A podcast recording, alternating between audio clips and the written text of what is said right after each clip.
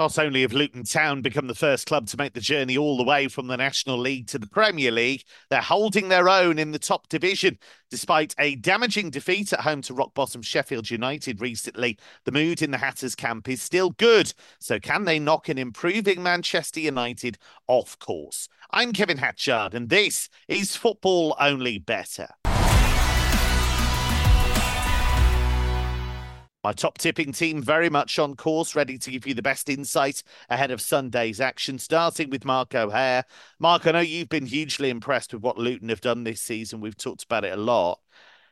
When I look at Manchester United, their results have improved recently. Not entirely sure the performances have. I agree. I really do agree, actually. Um, I think Luton can put them under plenty of pressure. There's lots of talk about Man United being back uh, five wins in the last six across all comps, three straight league wins as well. So you can kind of understand it, but no one's really kind of scratching beneath the surface to seeing, you know, how impressive were those victories. And um, I'm not sure most of them were that impressive. Um, they were second best for large periods against Aston Villa last week. Uh, nearly coughed it up against Wolves in the last minute. They conceded 17 shots away at Newport in the FA Cup with a pretty much a first or the best 11 out. Um, and then the West Ham game, which they won 3 0, really was not a 3 0 game at all. West Ham had plenty of opportunities, but um, you can see the confidence is coming back in the team, especially in, in forward areas. That front three, they're scoring freely, they're creating. I think having Casemiro back fit in midfield has helped as well. It's given Bruno that license to to play a bit more further forward. And you know, at the start of the season, Casemiro didn't look the same Casemiro we've we've seen over the last decade. I'm not saying he has since, but uh, he's definitely much improved in that regard. So, yeah, I was kind of staggered to learn that the, the win against Villa was United's first victory over a side in the top six since October 2021, um, which is incredible, oh really. Um, yeah, but um, what they have tended to do very well under Erik Ten Hag is, is beat the lesser lights. So he's won all of his nine games against promoted clubs. They've got nine wins from 12 against the bottom half this term. Uh, last season, they won 15 of 20 against the bottom half. So 24 wins from 32 against bottom half teams under Ten Hag. That's very, very strong. So they do command uh, respect um, as they have already got in the market, being odds on to win here. But I, I don't want to back that price at all. I think um, this is the kind of game which fascinates me because I think any potential score or any outcome could be on the table here, and I, I love that kind of element of unpredictability. But um, I do expect both teams to score. I think both sides can contribute here. Um, Luton have actually held the the second longest scoring streak in the Premier League right now. Um, Spurs are, you know, far and away the best with 36 current games having scored in uh, back-to-back matches. Uh, for Luton, it's 11 games now. They've also scored 19 of 23 since promotion. Failed to score just once at Kenilworth Road. Um, it's been quite well documented how well or how improved their attacking metrics have been in the last third of the season. Um, they've all taken a big hike: shots on target efforts, expected goals.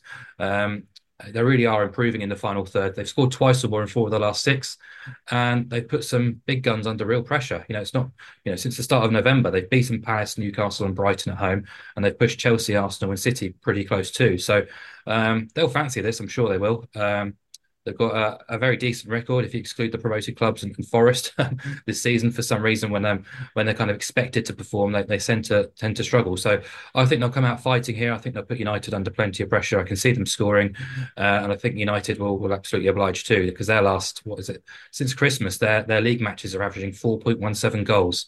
They scored at least twice in five of those and managed just the one clean sheet in six. So I'm going to back both teams to score, and I'll include both teams to be booked as well, which gives you a 185 shot. Um, each side have been booked in 83% of their Premier League matches, and the referee here is David Coote, who is averaging 5.23 cards across 13 league assignments this season, which is um, very healthy. Trader, tipster, and long suffering Manchester United fan Emmet O'Keeffe returns. Emmet, lots of good stuff. Rasmus Højlund scoring goals. He's scored in a long streak of games now. Kobbie Mainoo looks one of the more exciting teenagers I've seen in the last few years. I think he's absolutely sensational. I know we shouldn't hype up youngsters, yada, yada, yada, but he's really good. They've had players come back from injury, although obviously they lost Martinez, but the whole thing is not quite there yet, is it? No, they're one of the most bizarre football teams I've ever seen. I think it's like the it's it's they're like if I didn't if I didn't support them, I would love them because they, they, they as, Mark alluded to there, like every outcome's on the table this weekend. If United won 4-1, lose 4-1, 4-all draw, nothing, nothing would surprise you. And just the style of play for those who aren't regular United watchers, they they kind of Uh, they're quite an unusual side. It's a little bit like Bournemouth in that sense, is that when they when you United win a turnover, they're they're constantly looking for kind of a direct through ball or kind of a quick counter attack but United don't really have the passers to pull it off. So what generally happens is United try a long, try a long through ball, give it away, and the other team comes back at them, and it leads to these kind of helter skelter yeah. basketball style matches. The teams that can kind of pull off that style more are teams that have kind of a better press, basically. So Liverpool would do that as well. Liverpool have a very play very direct and play a lot of long ball, but when Liverpool when those that long ball, a when Liverpool play the long ball, it's a better chance of working out because it's Van Dijk or Alexander Arnold playing the ball all the time. And when they give the ball away, Liverpool do their press is so good that they can kind of pin pin the opposition. You know, I do that stuff, play that kind of longer style of ball, but don't have any don't have the press really to stop the opposition coming back at them. So that's why I've mentioned this earlier in the season. Only Sheffield United, West Ham, and Luton have conceded more shots in the Premier League than Man United. Burnley have conceded less shots than Man United. So that that that that that kind of gives you like United's United in, uh, by like XG process or like they're wor- they're as bad as they were, if not worse, as uh, under under Ralf Rangnick. The kind of the the like the, which was supposed to be the kind of United nadir. The difference is though, as you alluded to, is that there is hope for the future, and with the whoever the next the next manager Man United is, they do have a few young gems to work with, and in that kind of, despite that chaotic style of play, in recent weeks, the, the probably the difference between now and say earlier in the season is the attacking output is just that bit better. They've had two of their best kind of uh, attacking performances by expected goals in their last three matches, away at Villa and away at Wolves. Obviously, Rasmus Højlund scored scored scored in his last five matches. Alejandro Garnacho looks like he's coming to be at least kind of a a kind of a good Premier League wide player and definitely a player with kind of a lot of a lot of tools to work with.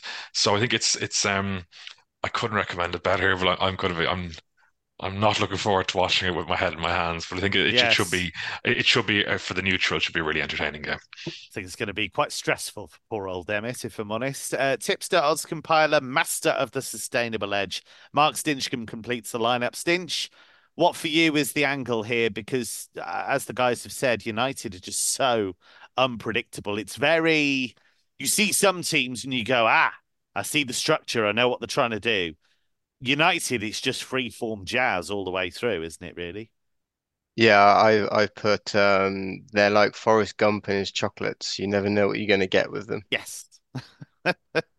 I mean, it's 13 wins and nine losses in the league with with two draws in between. It's either everything goes well and they win, or not necessarily everything goes well. Either they win or they lose, essentially. And but the underlying uh, performance is not really reflected in the results. I mean, they're sixth in the table, but based on expected points, they're the, the biggest overachievers in the league and should be 12th. Um, wow. I mean, that is huge, isn't it, really? Yep. Uh, tell you everything you need to know. Sorry, I just want to make one small point to that. I do think it, it kind of does bring into into kind of question how the criticism of Onana this year. I think his high profile mistakes make him look worse than he is, and some of his distribution. I think his shot stopping has actually contributed now to over, overperforming their statistics a bit. I yeah. think he's yeah. he's probably I think he's I think he's better than people think he is. Put it that way. Yeah, no, I would I would agree, and I don't think the sample is is big enough, and and also the whole learning your um, relationship with a new defense as well. I think plays a part, and maybe isn't discussed um, very much. Um, I mean, who saw Luton shock three one defeat at home to Sheffield United come in?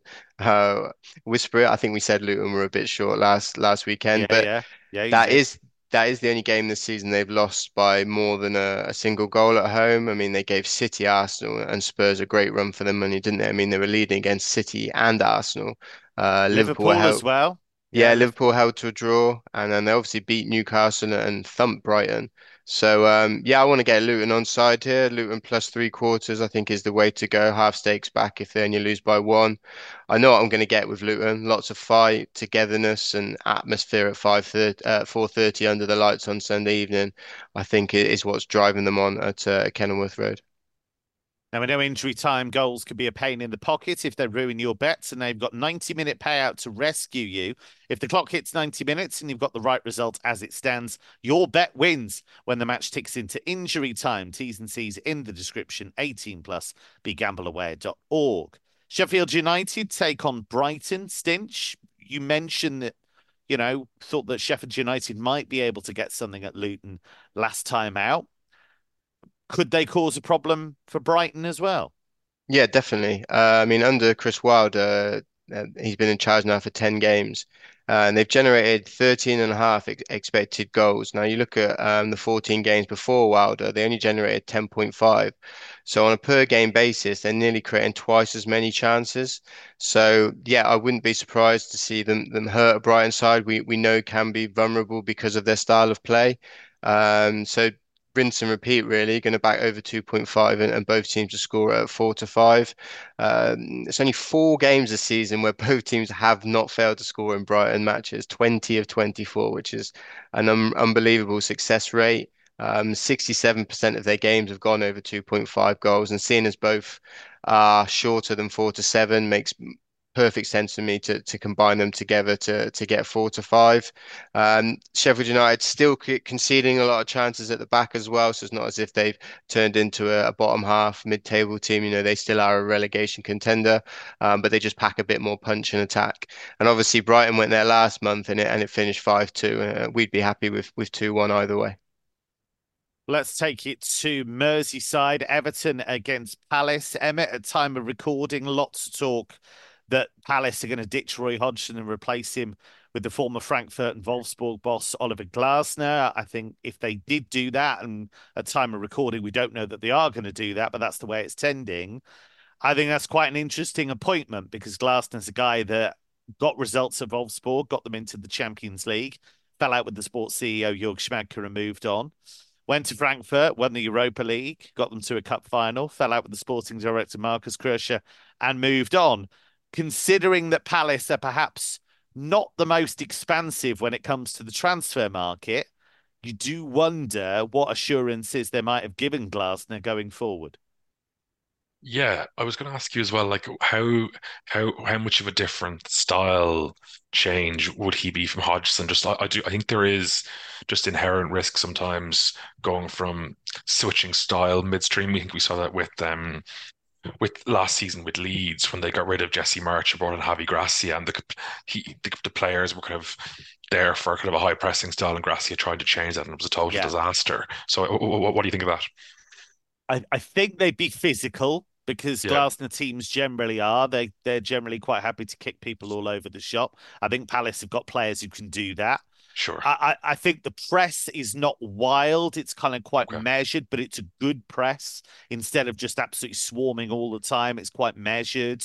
So I think he could get that across to the players. But I do think he's a pragmatist as well. If you yeah. look, when he was at Wolfsburg, he knew he didn't have loads of great attacking players. What he did was he made a very, very good defensive unit. I think think it was Maxence Lacroix maybe and John Brooks, who are a brilliant centre back partnership for him uh, when they finished top four.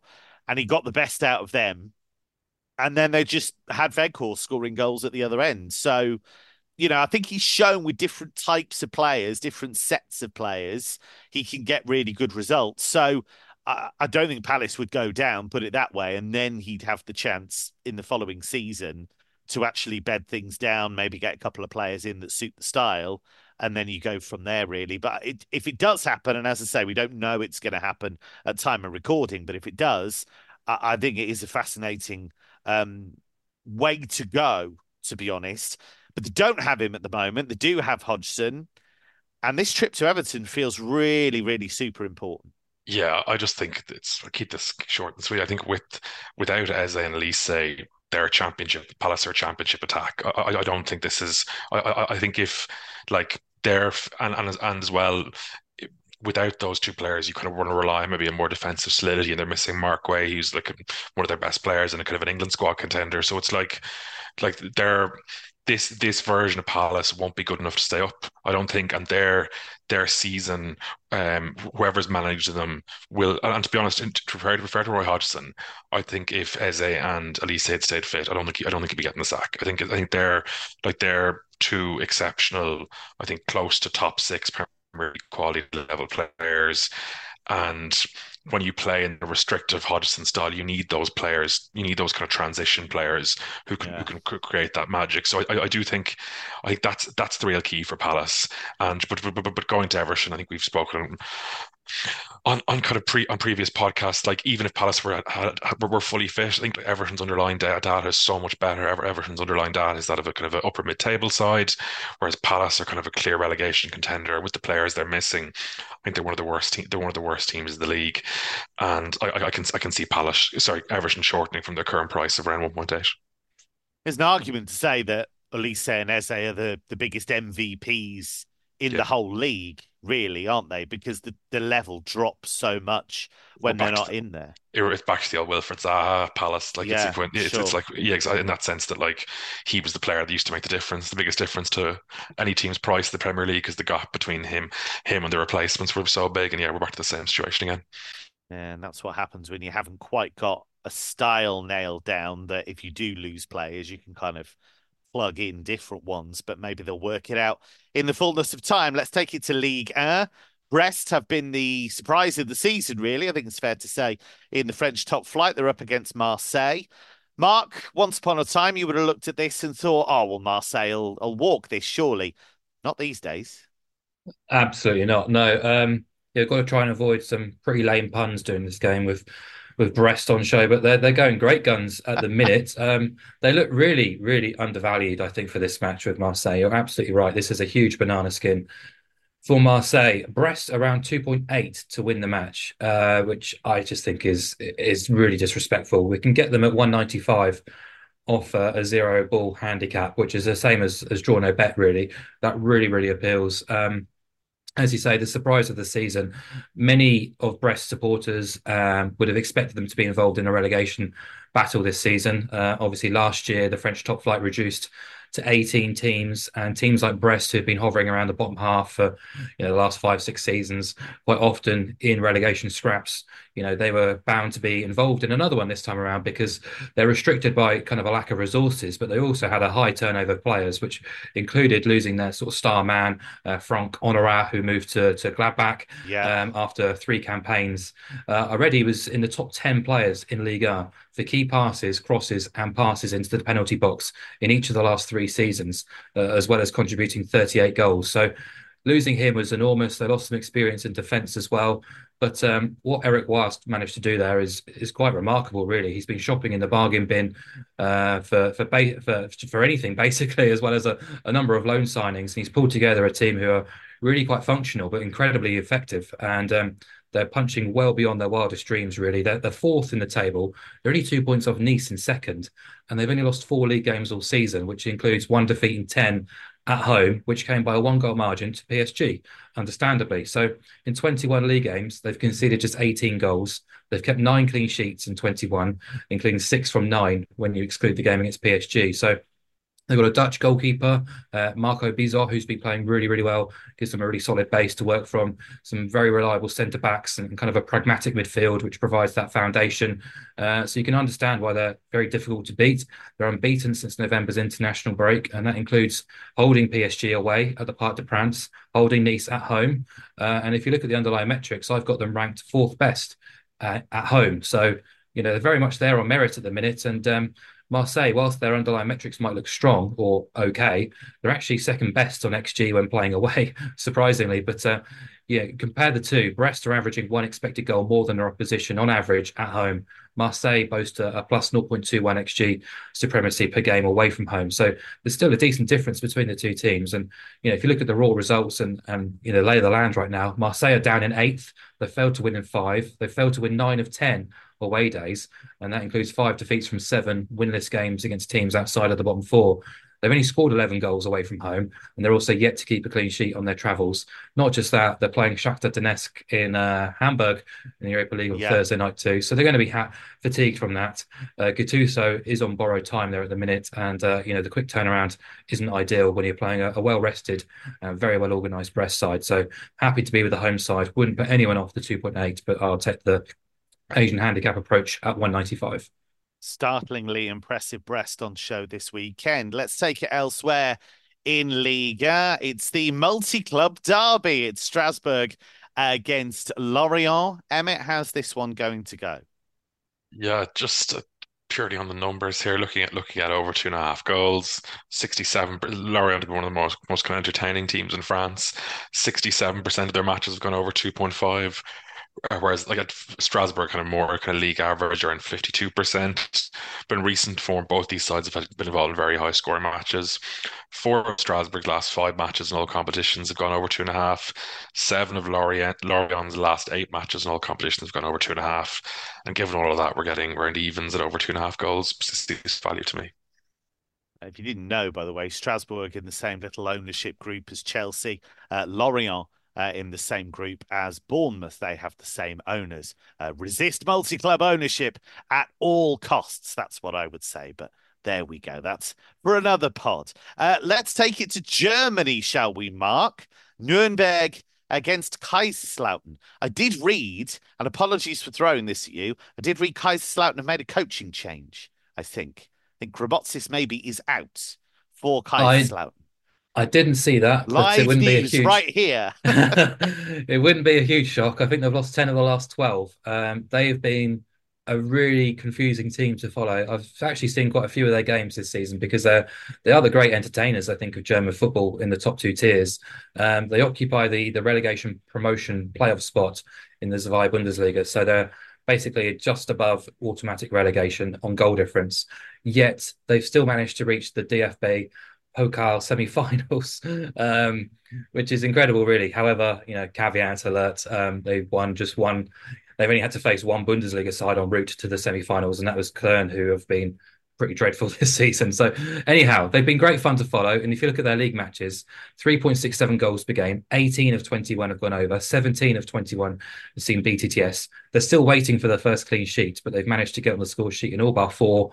Um, but yeah, they've been in horrendous league form since October's international break, 10 defeats in 12.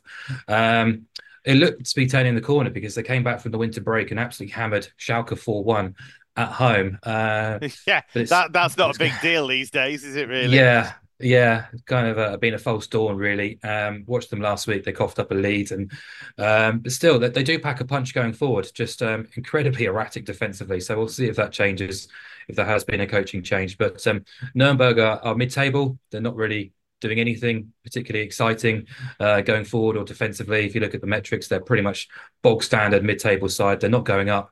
They shouldn't be getting too concerned about relegation, shouldn't be getting dragged into it. So I think they will play with relative freedom here, being at home. And if you look at their metrics too, they've scored an eight of 10 at home, just the two clean sheets, seven of 10 going over. But interestingly, they've scored at least twice in half of their 10 home games. They've also conceded at least twice in half of their home matches, which I think is is kind of uh, brilliant because that's exactly what Kaiserslautern like to do. Um, so yeah, my goals model here has a goal expectation of 3.4. Uh, we're getting 191 on overs and BTTS combined, which uh, is quite nice.